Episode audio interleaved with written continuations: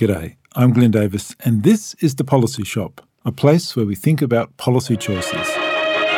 Seven Nightly News presents the Fitzgerald Inquiry Report. Well, it's been a remarkable day for Queensland with the long awaited release of the Fitzgerald Inquiry Report.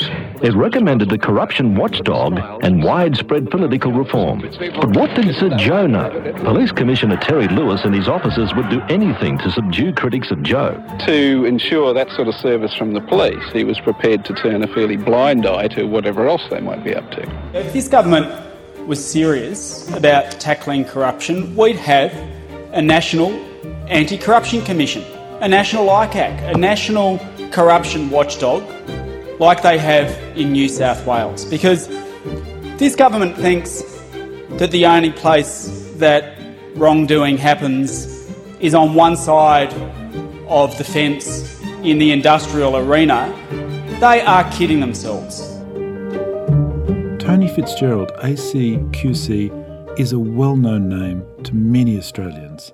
The Fitzgerald inquiry into corruption in Queensland was a defining moment for the government in that state and in many ways for Australia, with state based anti corruption agencies becoming a feature of public administration after this time in several states, in New South Wales, Queensland, and Western Australia initially, but more recently in Tasmania, Victoria, and South Australia as well.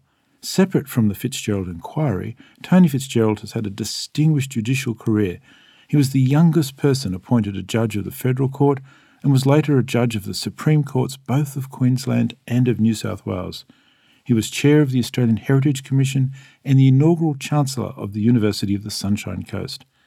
In retirement from the courts, Tony Fitzgerald continues to care deeply about the state of governance in Australia, and naturally, his occasional public comments on the use and misuse of power are sometimes controversial.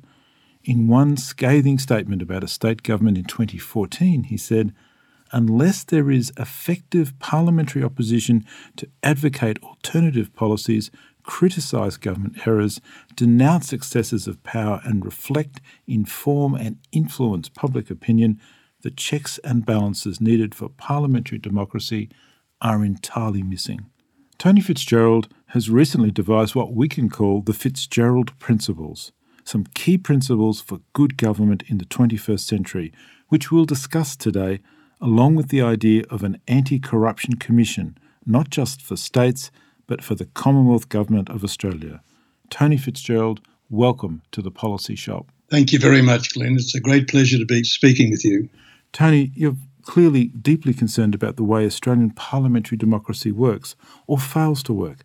And I'd like to start at the beginning, given that we will have many students and potentially first year politics students listening. How would you characterise the form of government we have in Australia? Well, Glyn, I think it's well known that Australia is a representative democracy. When the Commonwealth was established by an act of the British Parliament in 1901, Australia was given a constitution based on the Westminster system of parliamentary or responsible government. Mm-hmm. Under the Westminster system, Parliament is supreme. Those elected are not required to act in the public interest or tell the truth or forbidden to act in their own interests and the interests of their supporters. Everything is left to conscience. I think a lot of people believe that the courts are an effective control on political excess. Indeed. But, but with parliamentary supremacy, that's not the case. Australian courts have power to enforce the Constitution's division of power between the Commonwealth and the states, but the core principle of the Westminster system, parliamentary supremacy, means that laws made by Parliament cannot be questioned on any other basis. Unjust laws are valid with minor exceptions, courts can only protect individuals or minority rights when permitted to do so by Parliament, which can effectively oblige the judiciary to be complicit in injustice. So, how complicit? How is it that the judiciary can't challenge an unjust law? It's simply the core, at the very heart of the Westminster system of parliamentary supremacy. And we saw a very clear example of it in South Africa, which has or had a similar system. South African judges were required to enforce apartheid, a truly terrible injustice. And I suppose one could look at the refugee laws and wonder whether they are really just. Or in my case, I'm convinced that they're not, that the courts are required to enforce them. So, how did we end up with this system of government and these sets of values? Democracy was first, as I understand it, experimented with in this, some of the city states of Greece in the period before Christ, hundreds of years before mm. Christ. And in, and in India before that. And in India before that. And it then vanished, at least so far as uh, Western nations are concerned, until the 17th and 18th century. Thomas Paine, who participated in both the American and French rev- uh, revolutions, which occurred, as you know better than me, in the second half of the 18th century, pointed out in his seminal work, Rights of Man, in 1791, that parliamentary supremacy might result in a new tyranny in which the majority oppressed individuals and minorities. There's an echo of that in Lord Acton's famous statement that power corrupts, but absolute power corrupts absolutely. And it was Lord Acton who also pointed out, although it's less well known, that even the majority can't make just that which is unjust.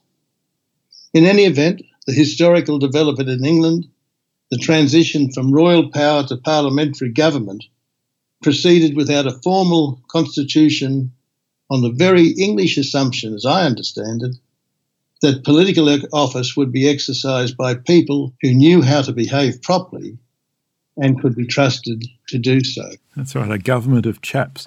Um, so, a as, government of chaps, because that was the system at the time. As it March this year, there were over 15.8 million Australians enrolled to vote at elections.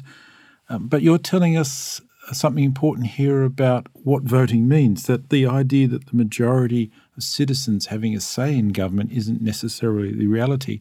Again, how do we end up with this circumstance? Well, it's a little difficult to understand, I suppose, except that these things developed in England. They developed in a society that was divided into deeply entrenched classes, hmm. uh, where there was no concept really of individual and minority rights for the lower classes, the middle classes, I suppose, and even the right to vote, now regarded as a fundamental element of democracy, was very limited.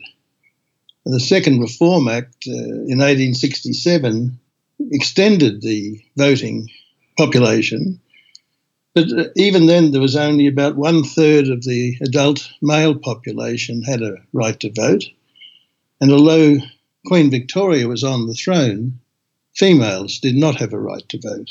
The view that was expressed at that time by Walter Bagehot, the British economist and journalist, who was the author of a major work on the English Constitution and the Westminster system, was that the masses of Englishmen were not fit to vote. They add nothing to public opinion, and uh, as it were, as you, you said a moment ago, we'll get on with it, chaps. and as you've uh, written about this and thought about it, you've uh, focused often on the role of political parties um, and the separation, in a sense, from the idea of representation, because political parties have a a strong say or even a dominant say in what it is representatives do. And you see ethical considerations as very much at the fore here. How do we end up with political parties in such a dominant position? If we go back to the basis on which this has really started to emerge and has emerged as the Westminster system, we have this doctrine of parliamentary supremacy underpinned by a fundamental assumption based on the perceptions of the time that those elected would voluntarily act with integrity, make decisions for the public benefit, and as it was put by Professor Julius Stone in his Social Dimensions of Law and Justice, exercise power subject to the restraints of shared socio ethical conventions. In other words, act ethically.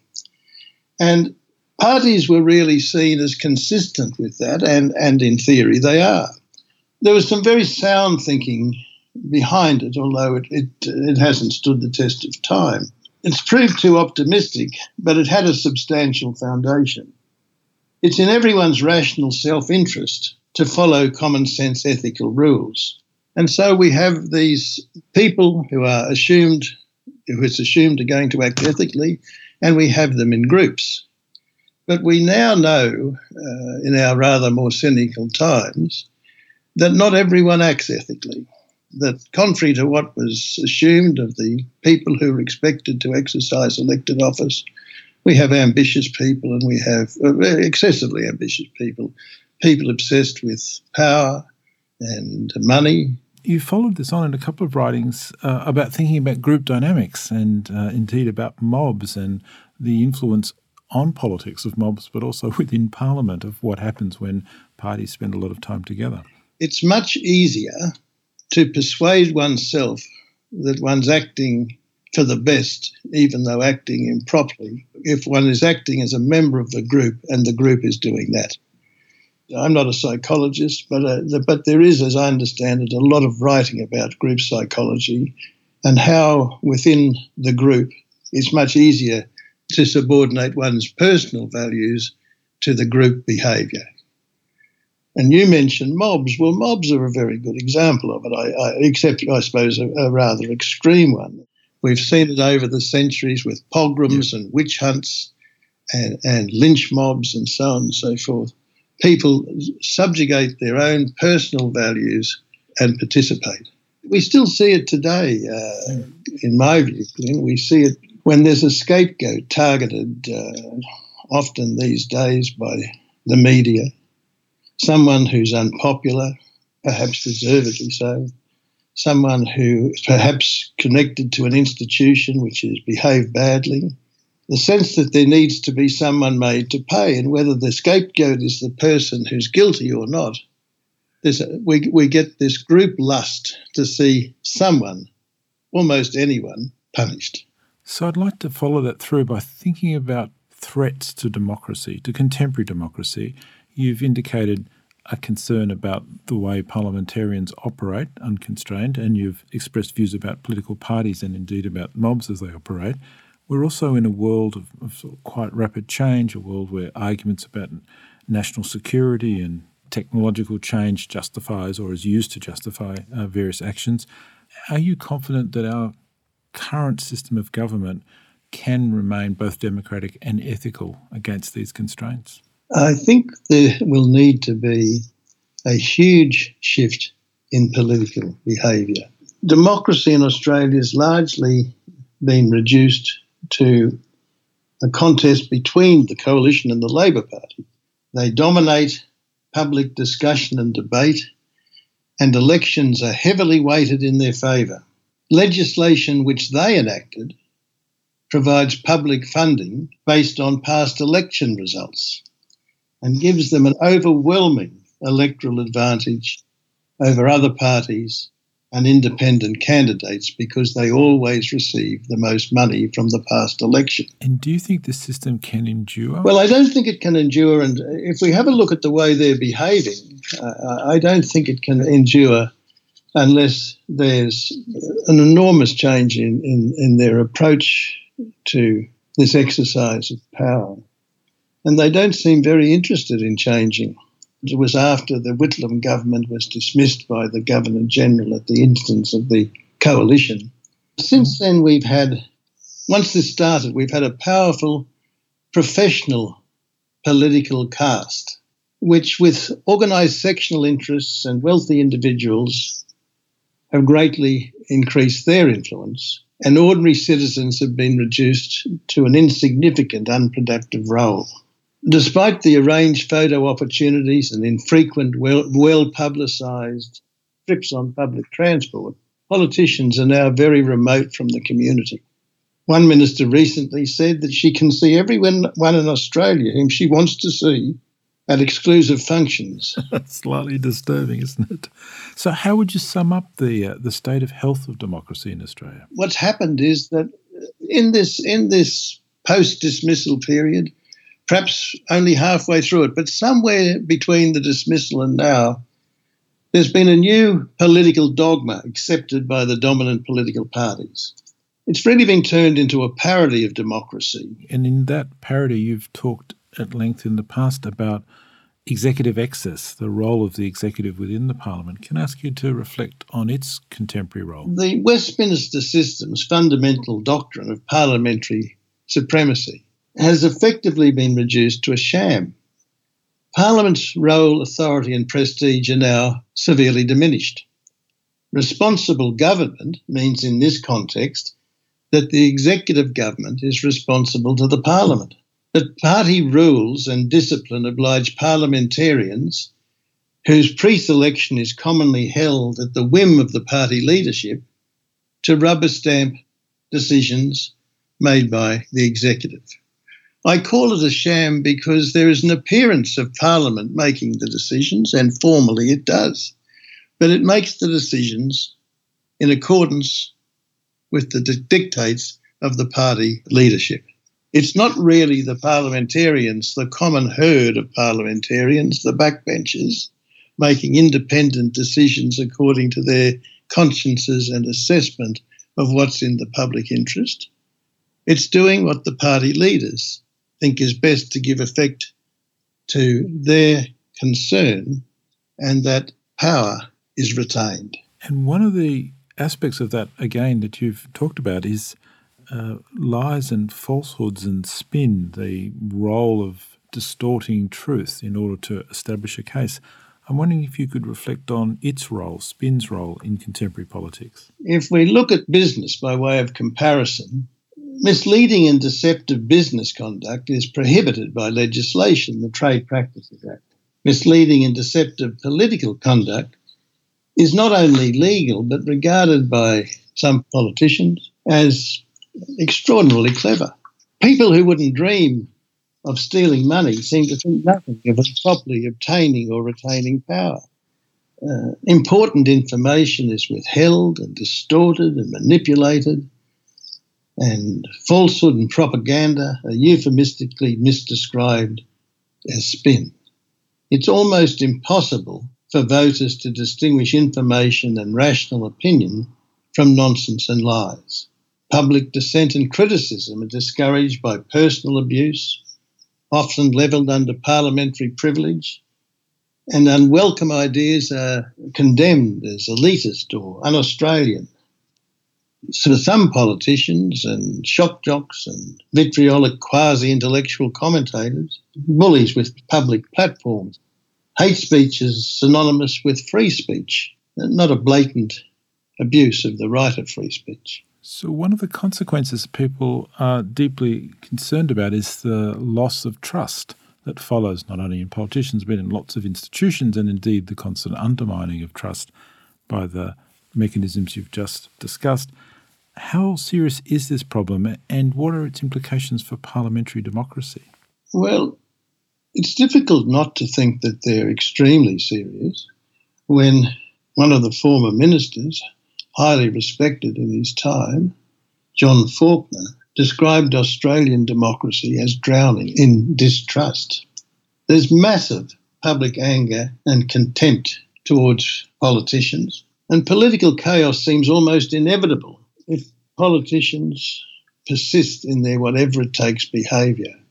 I only scratched the surface of it, uh, Glyn, by talking about the uh, the truth issues But public funds are routinely misspent for political benefit. The scandals are frequent, and uh, politicians regularly attribute misconduct to each other, accuse each other of egregious character flaws, and assert in the face of overwhelming evidence to the contrary that only their opponents act improperly.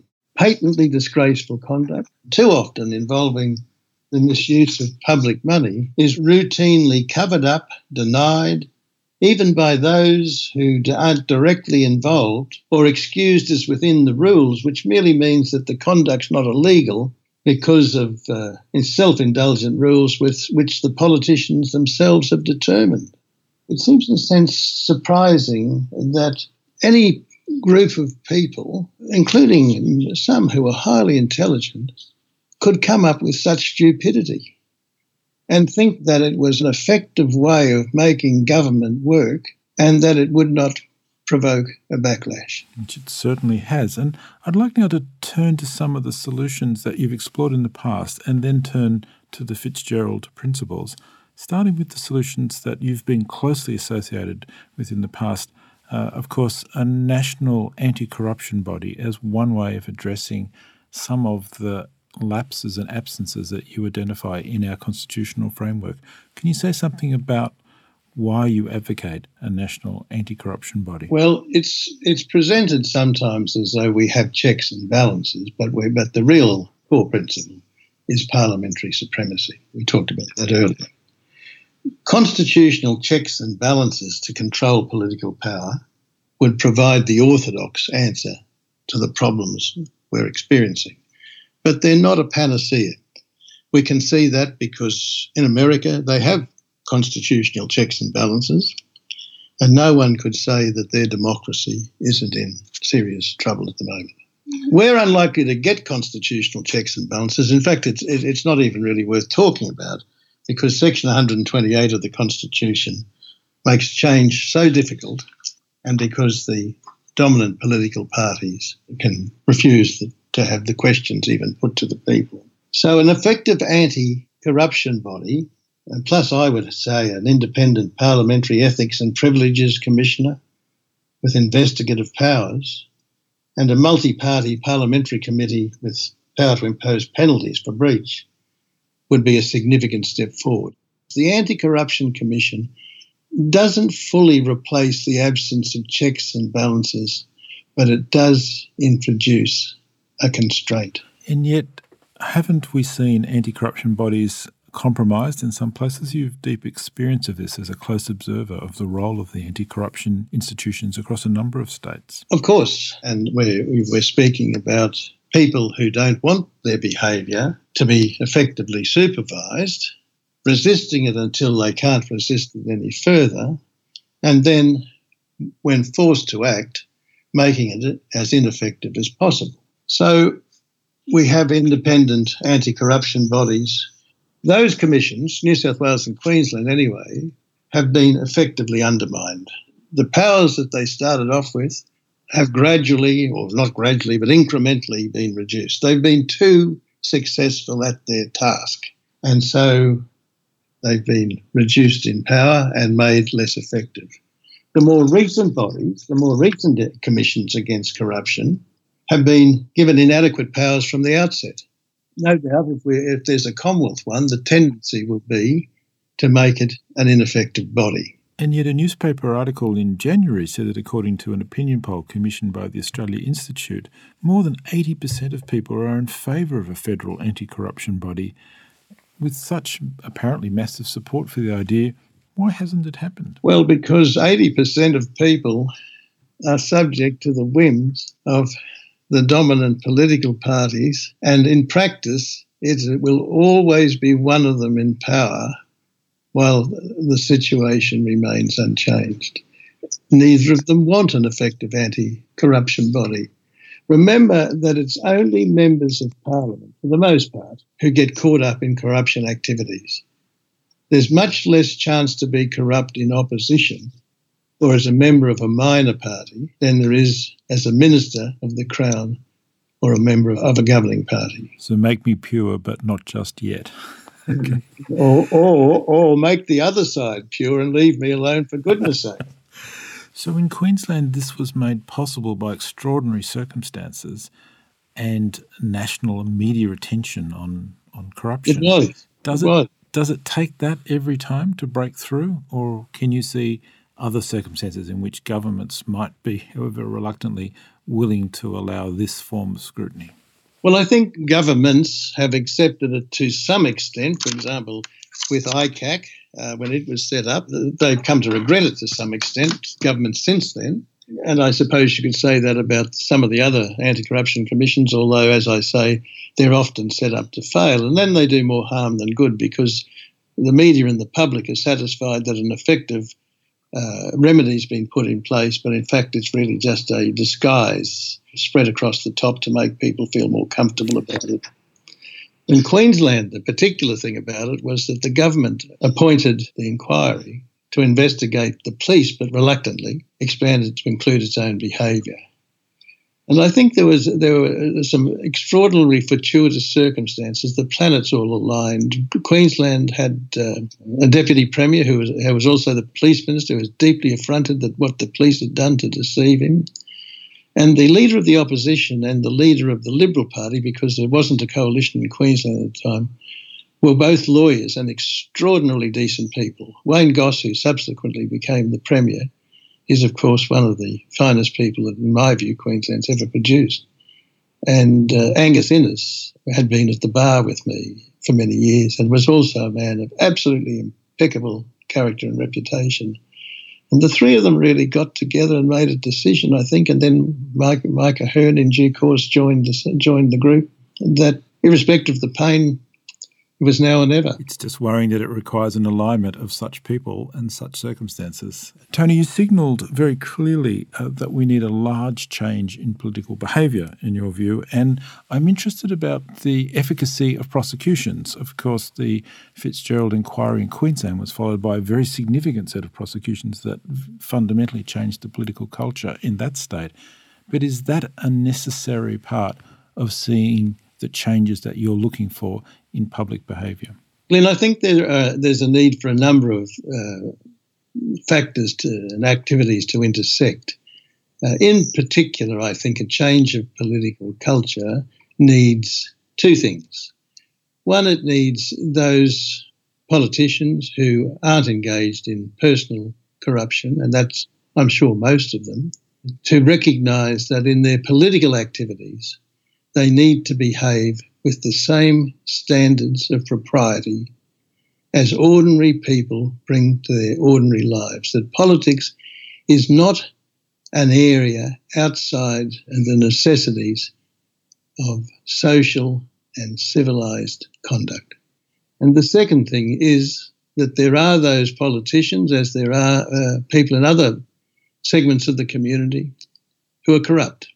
And the best way to deal with them is to have a body which can expose their conduct and then have them prosecuted by the ordinary authorities through the courts in the criminal justice system. I'm strongly of the view that the New South Wales practice of declaring conduct corrupt is misplaced. In my view, that is a role for the courts, for juries in serious criminal matters to determine. The importance of the, the corruption commissions is that they have a much greater capacity to expose misconduct and inform the public, leaving it then to the ordinary resources to, carry out the prosecutions. The idea that uh, there is a problem with having these hearings in public because they embarrass people is nonsense. The public is entitled to know what is being done by their representatives, whether they're public servants or politicians, especially when public money is involved. Courts investigate people's behaviour constantly, and they do it openly. The public has a right to know what is happening in public life. Well, Tony Fitzgerald QC, to, to close, I'd like to ask you about what values and reforms you think are required to ensure that we are a democratic nation? Well, I think we have to start with the Anti Corruption Commission and the other bodies that I mentioned. But the only long term solution is a change of political culture. And that's where the questions that have been asked of the parliamentarians are, in, in my view, of seminal importance. There are seven principles that the Australia Institute has on its website, which the Commonwealth parliamentarians have all been asked to say whether they agree or not. This followed up the activity early in the year where members of the government, one might think with a remarkable lack of personal insight, initiated a debate on Australian values uh, and embarked on a crusade to enforce their idea of what other people should do. So the Australia Institute asked all Commonwealth parliamentarians these seven simple questions about their own values, their own ethical values. Some vented their anger, affronted that they should be asked. Most refused or failed to respond, in effect telling the public they'll act as they, they wish and there's nothing voters can do about it. And one of the dominant parties even organised a specious common excuse, which most of its members put forward. Uh, something about, uh, I don't respond to surveys. Not much of an explanation or excuse, one would think, for refusing to say whether you think you've got an obligation to act ethically, but there it was. Sooner or later, if people, and not just individuals like myself, but the public, wanting a change in political behaviour, insist that their parliamentarians answer the questions they've been asked, or some similar questions. There's no particular value in these questions, which are badly named as the Fitzgerald principles. Uh, they are to me simply the common principles that ordinary people live their lives by and uh, teach their children. But the practical outcome will be if the politicians are forced to answer this, and then when they fail to live up to them, are challenged with the basis that they've committed to these principles. And if people stop voting for them, for the people who refuse to commit or say they'll commit and refuse to comply, we'll see a change in political behaviour. It's been my honour to talk today with a great Australian who's devoted his professional life over decades to the issue of ethics in public life.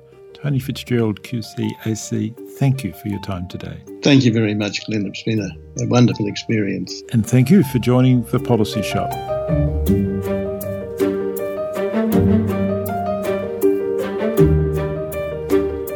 More about the Fitzgerald Principles and the Values Survey on MPs, go to the Australian Institute website at tai.org.au. This episode of The Policy Shop was produced by Paul Gray, with research by Ruby Schwartz and audio engineering by Gavin Nebauer. The series producer of The Policy Shop is Eoin Hahessy. Copyright the University of Melbourne 2017.